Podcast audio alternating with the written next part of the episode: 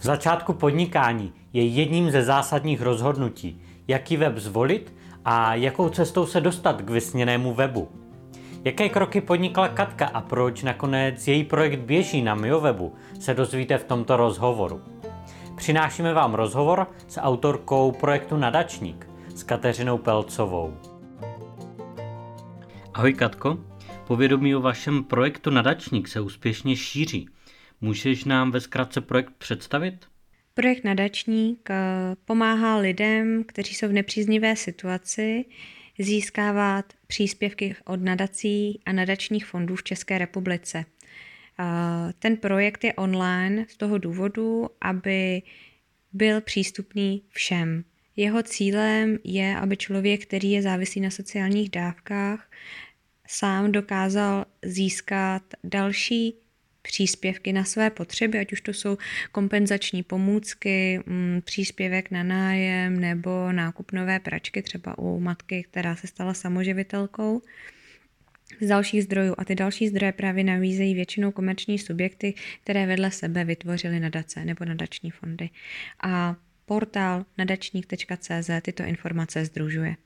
A když jste řešili ty webové stránky, jaký byl váš postup? Cílem projektu bylo mít eh, interní mm, tým lidí, kteří budou na projektu pracovat. Z toho důvodu jedním ze společníků byl i vývojář. A ta aplikace má vlastně dvě formy. Jedna je eh, vnitřní, ta hluboká, která filtruje informace o jednotlivých nadačních příspěvcích, komu jsou určeny, za jakých podmínek. A ta druhá část je veřejná, kde se mají lidé vlastně ty informace dočíst, aby pro ně byly dostupné. A ta veřejná část byla též vyvíjená na míru.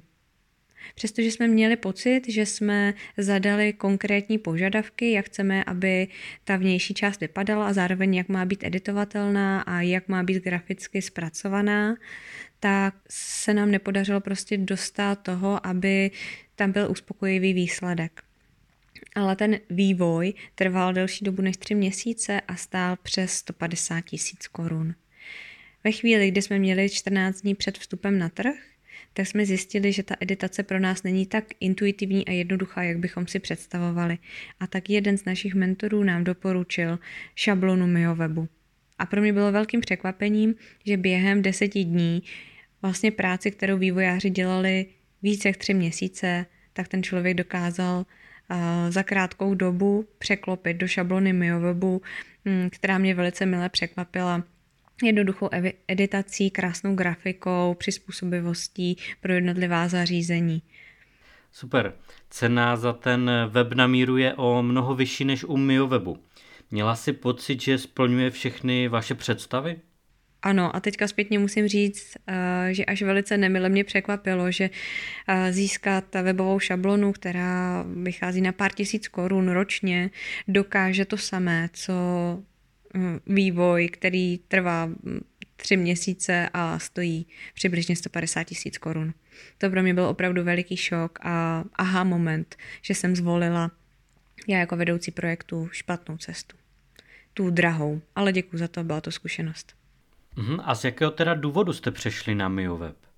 Na Miové jsme došli, přešli právě proto, že eh, ty stránky, které jsme měli vytvořené, nebyly dostatečně intuitivní a snadno editovatelné a už vůbec nepřehledné a graficky hezké pro čtenáře nebo návštěvníka toho webu. A tak vlastně dva, dva týdny před vstupem na trh jsme potřebovali uh, rychle, rychlou změnu a MioWeb nám ohromně tu cestu usnadnil, zjednodušil a zefektivnil. Uh-huh. A když porovnáš vývoj webu na míru a u MioWebu, jaké to mělo výhody a nevýhody? Zpětně vnímám vývoj na míru mm, jako velice drahou a nákladnou cestu, která je vhodná pro člověka, který si projekt oskouší na některé z levných šablon nebo obecně ze šablon, které jsou na internetu k dostání. Mezi ně samozřejmě patří i MioWeb. A mm, výhody vidím v několika bodech. Snadná editace, jednoduchá, přizpůsobivá grafika, která je velice poutavá a moderní, přizpůsobivost na všech zařízeních a, a velice nízký náklad oproti vývoji na míru. Uhum, a jaký tam byl teda rozdíl v té časové náročnosti? Vývoj na míru nám zabral přibližně tři měsíce času plus testování. Ve chvíli, kdy jsme se rozhodli přejít na šablonu MioWebu, tak to překlopení trvalo ne- necelý týden. A ten výsledek byl mnohonásobně kvalitnější a hezčí. Jo. Většina lidí, která není spokojena s webem při přechodu na jiný systém webu, se obává za školení pracovníků, aby s ním uměli pracovat. Jak tohle probíhalo u vás? Z mého úhlu pohledu šablona MioWebu je dostatečně intuitivní, že není potřeba pracovníka zaškolovat, je vhodné mu dát delší období na to, aby stránky vytvořil, aby je mohl ukázat svému vedení a odkonzultovat změny, které se dají zaznamenávat i hned nebo překlápět v tom MioWebu i hned, což ve vývoji samozřejmě není tak rychle možné.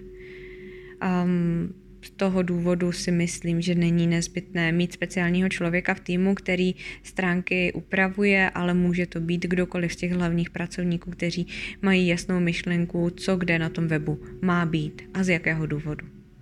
Uhum, a co bys dnes doporučila lidem, kteří přemýšlí, že si potřebují postavit web nebo začínají s nějakým projektem? Dneska zpětně bych jim doporučila, ať každý projekt odzkouší na jednoduché šabloně, která je editovatelná a dovedu, dovede aspoň v základu naplnit jejich potřeby. Rozhodně bych nevyvíjela vlastní CMS na míru, které je prostě v rámci 100 000 korun a měsíců, které se musí strávit na vývoji. Rozhodně jim doporučuji eh, využít některou z šablon, které nabízí právě MioWeb a, a jejich technická podpora dokáže krásně saturovat vlastně celou pozici člověka, člověka, který se vývoji na tom projektu může věnovat. Mhm, super, moc děkuji za rozhovor. Děkuji.